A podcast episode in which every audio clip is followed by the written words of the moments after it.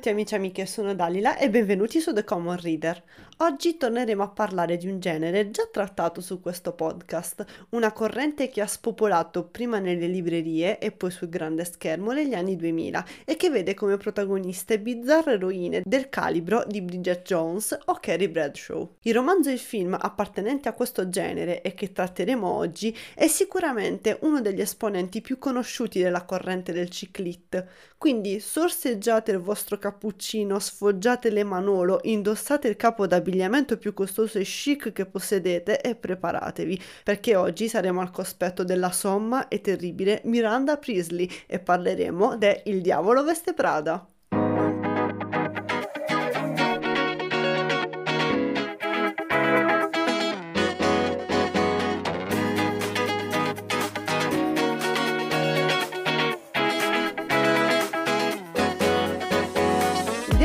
Prada è un romanzo del 2003 scritto da Lauren Weisberger, ma divenuto estremamente popolare in seguito all'omonima trasposizione del 2006 diretta da David Frankel e aventi come protagoniste Anne Hathaway e Meryl Streep. Credo che, a differenza del diario di Bridget Jones, di cui nonostante le trasposizioni in molti hanno comunque acquistato o letto i libri, questo romanzo sia un po' caduto nel dimenticatoio, al punto che in pochi conoscono il sequel La vendetta veste Prada.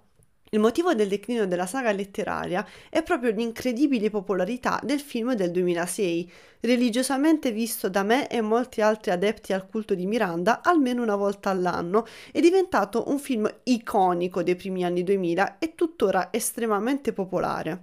Credo che tra i vari romanzi del genere ciclit, Il diavolo veste Prada sia uno dei più rappresentativi, perché sebbene presenti molti elementi di comicità, contiene anche diversi spunti di riflessione. Come per il diario di Bridget Jones o Sex and the City, anche in questo caso la storia è raccontata come fosse un diario della protagonista che ci narrerà gli eventi con una precisione e un rigore quasi militari. La Andrea del libro è sicuramente diversa da quella della trasposizione. L'iconicità del film è data principalmente dagli incredibili personaggi che ha tratteggiato. Andrea, Emily, Nigel e in primis Miranda sono figure incredibili e indimenticabili, genitori di alcune delle citazioni più abusate e iconiche dell'ultimo decennio, anzi degli ultimi due decenni. Laurels for spring. Groundbreaking. Sono chic, forti, carismatici, insomma, tutti vogliono essere come loro. Il film ci mostra in effetti anche il lato più oscuro e negativo della vita di questi scintillanti personaggi, ma su questi aspetti il libro si sofferma maggiormente. È naturale che il mezzo cinematografico abbia puntato tutto sulle atmosfere fortissime della New York dei primi 2000 e sul forte carisma o sulla presenza scenica dei personaggi. E sono questi i motivi principali per cui Il diavolo veste Prada resterà un classico intramontabile della commedia statunitense la colonna sonora, i costumi, le performance attoriali, tutto è indimenticabile. Questo film è stato costruito alla perfezione per brillare nel firmamento delle nostre menti.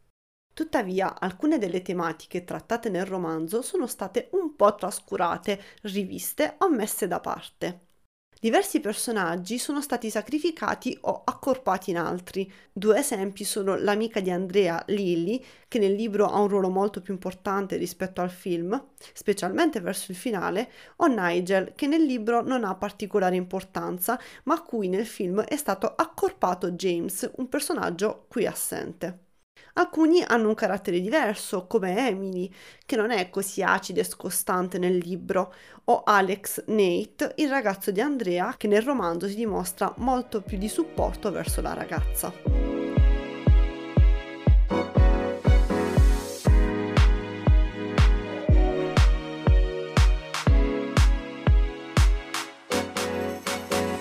Il romanzo e il film hanno due focali abbastanza diverse, a partire dalle scelte e dalla maturazione di Andrea. La trasposizione punta tutto sulla rappresentazione di questo vortice in cui Andy viene inghiottita e che sembra plasmare il suo carattere e la sua personalità, al punto da fagocitarla e farle perdere la bussola.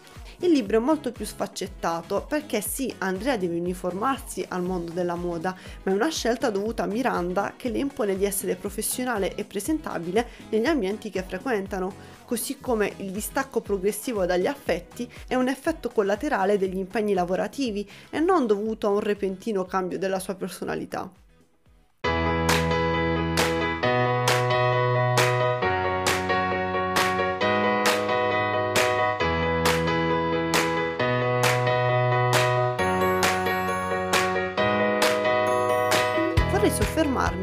Punti comuni al romanzo e al film e analizzarli in luce a molte considerazioni che sono state mosse soprattutto negli anni più recenti.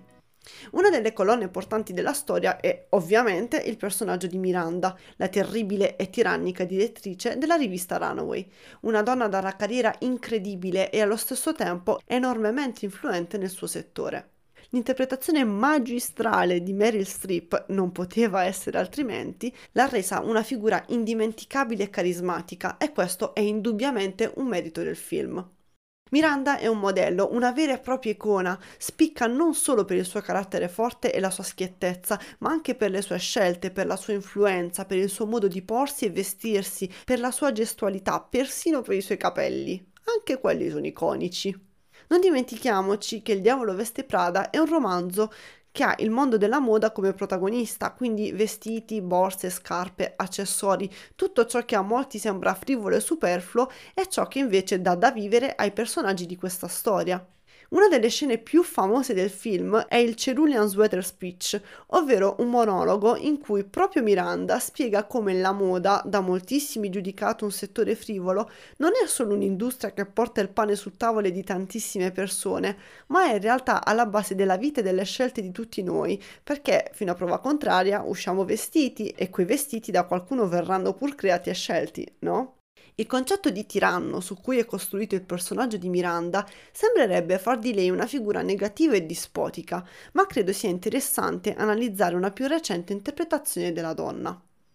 Sia nel film che nel romanzo viene mostrata anche sotto il suo aspetto più umano, ci viene fatto intuire quanto essa sacrifichi per la carriera, che per lei è tutto è estremamente riservata perché qualsiasi disastro nella sua vita privata diverrebbe uno scandalo e non può mostrarsi al pubblico come una donna debole. Ecco la nuova chiave interpretativa.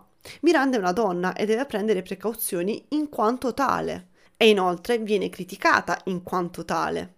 Cosa avremmo detto del suo dispotismo se fosse stato un uomo?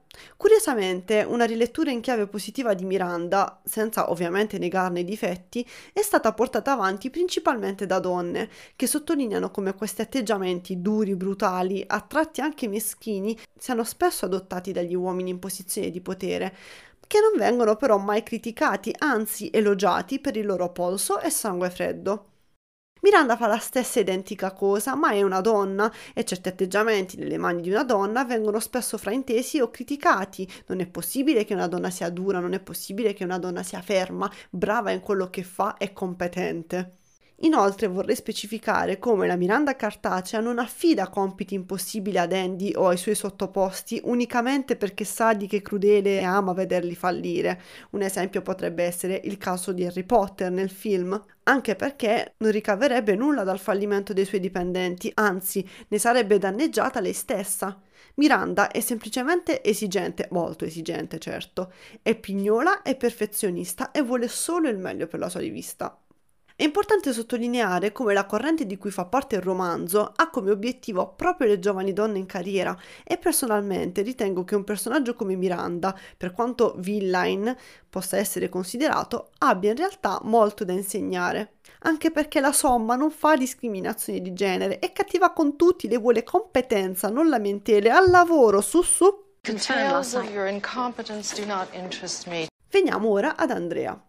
La principale differenza tra l'Andrea dei due mezzi è che mentre nel romanzo la ragazza arriva a comprendere i pregi del proprio lavoro e giunge alla posizione ambita grazie ai suoi sforzi, anche perché non ha affatto problemi economici che la costringono a lavorare, la sua scelta di restare a Runaway è dettata dalla sua volontà di imparare, nel film Andrea sembra compiere una sorta di percorso di realizzazione che la porta a dimenticarsi il suo vero obiettivo, ma ad arrivarci comunque sul finale grazie alle raccomandazioni di Miranda. L'Andrea del libro riflette sul tutti vogliono essere come noi di Miranda, non disprezza il mondo di lusso e ricchezza in cui essa vive, anche perché è ricca lei stessa, ma arriva al punto di rottura quando realizza quanto il suo lavoro l'abbia portata ad estraniarsi dalla realtà che i suoi affetti vivono. Credo che l'Andrea del libro abbia molto più fegato.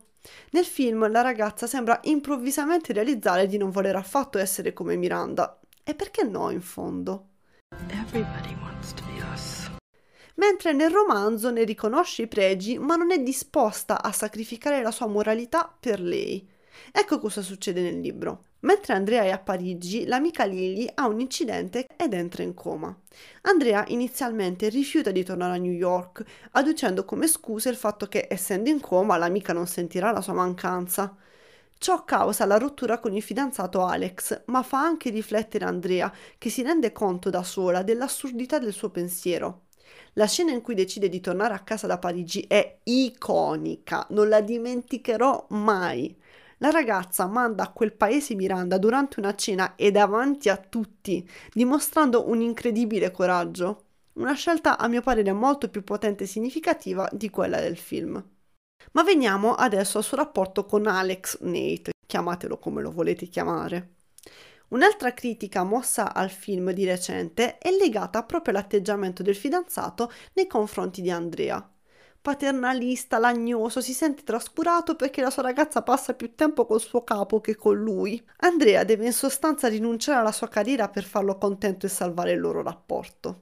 È sicuramente vero che l'atteggiamento di Nate presenti delle note dall'odore leggermente patriarcale, ma è altrettanto vero che l'Andrea del film ha effettivamente bisogno di ristabilire un equilibrio. Nel romanzo Alex accetta la scelta di Andy di voler fare gavetta dedicandosi ad un lavoro tanto duro, scelta nobile, lo ripeto, considerando che la ragazza è già ricca e non guadagna nemmeno tanto, e il punto di rottura tra i due fidanzati. Non sarà infatti il lavoro di Andrea o il suo essere cambiata a causa di esso, né tantomeno il fatto che non passino tutto questo tempo insieme ma il fatto che Andrea perda di vista i problemi di cui sono affetti i suoi cari e Alex la rimprovera non rendendosi conto di quanto il suo sguardo sia caduto lontano, al punto da non realizzare la rovina a cui è andata incontro l'amica Lily, ormai alcolista, fino a quando non è troppo tardi. Il punto è proprio che nel film Andy tornerà da Nate con la coda tra le gambe. Nel libro invece Alex la perdonerà ma i due resteranno amici, consapevoli che il loro rapporto è ormai troppo cambiato per poter portare avanti una relazione e che non c'è nulla di male in questo nel crescere e nell'andare avanti.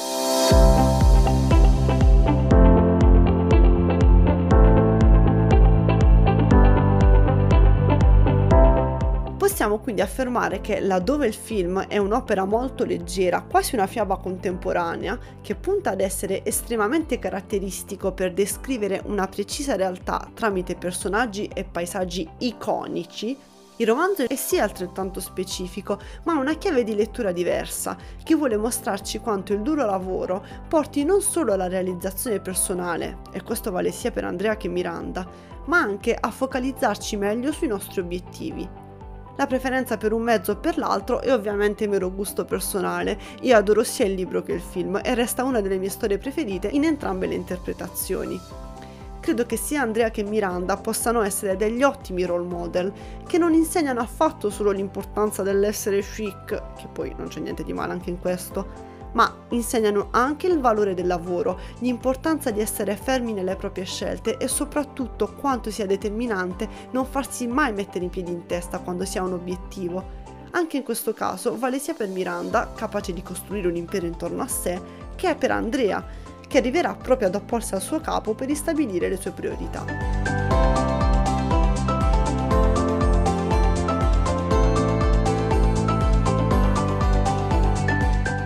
Bene amici, anche per oggi è tutto. That's all.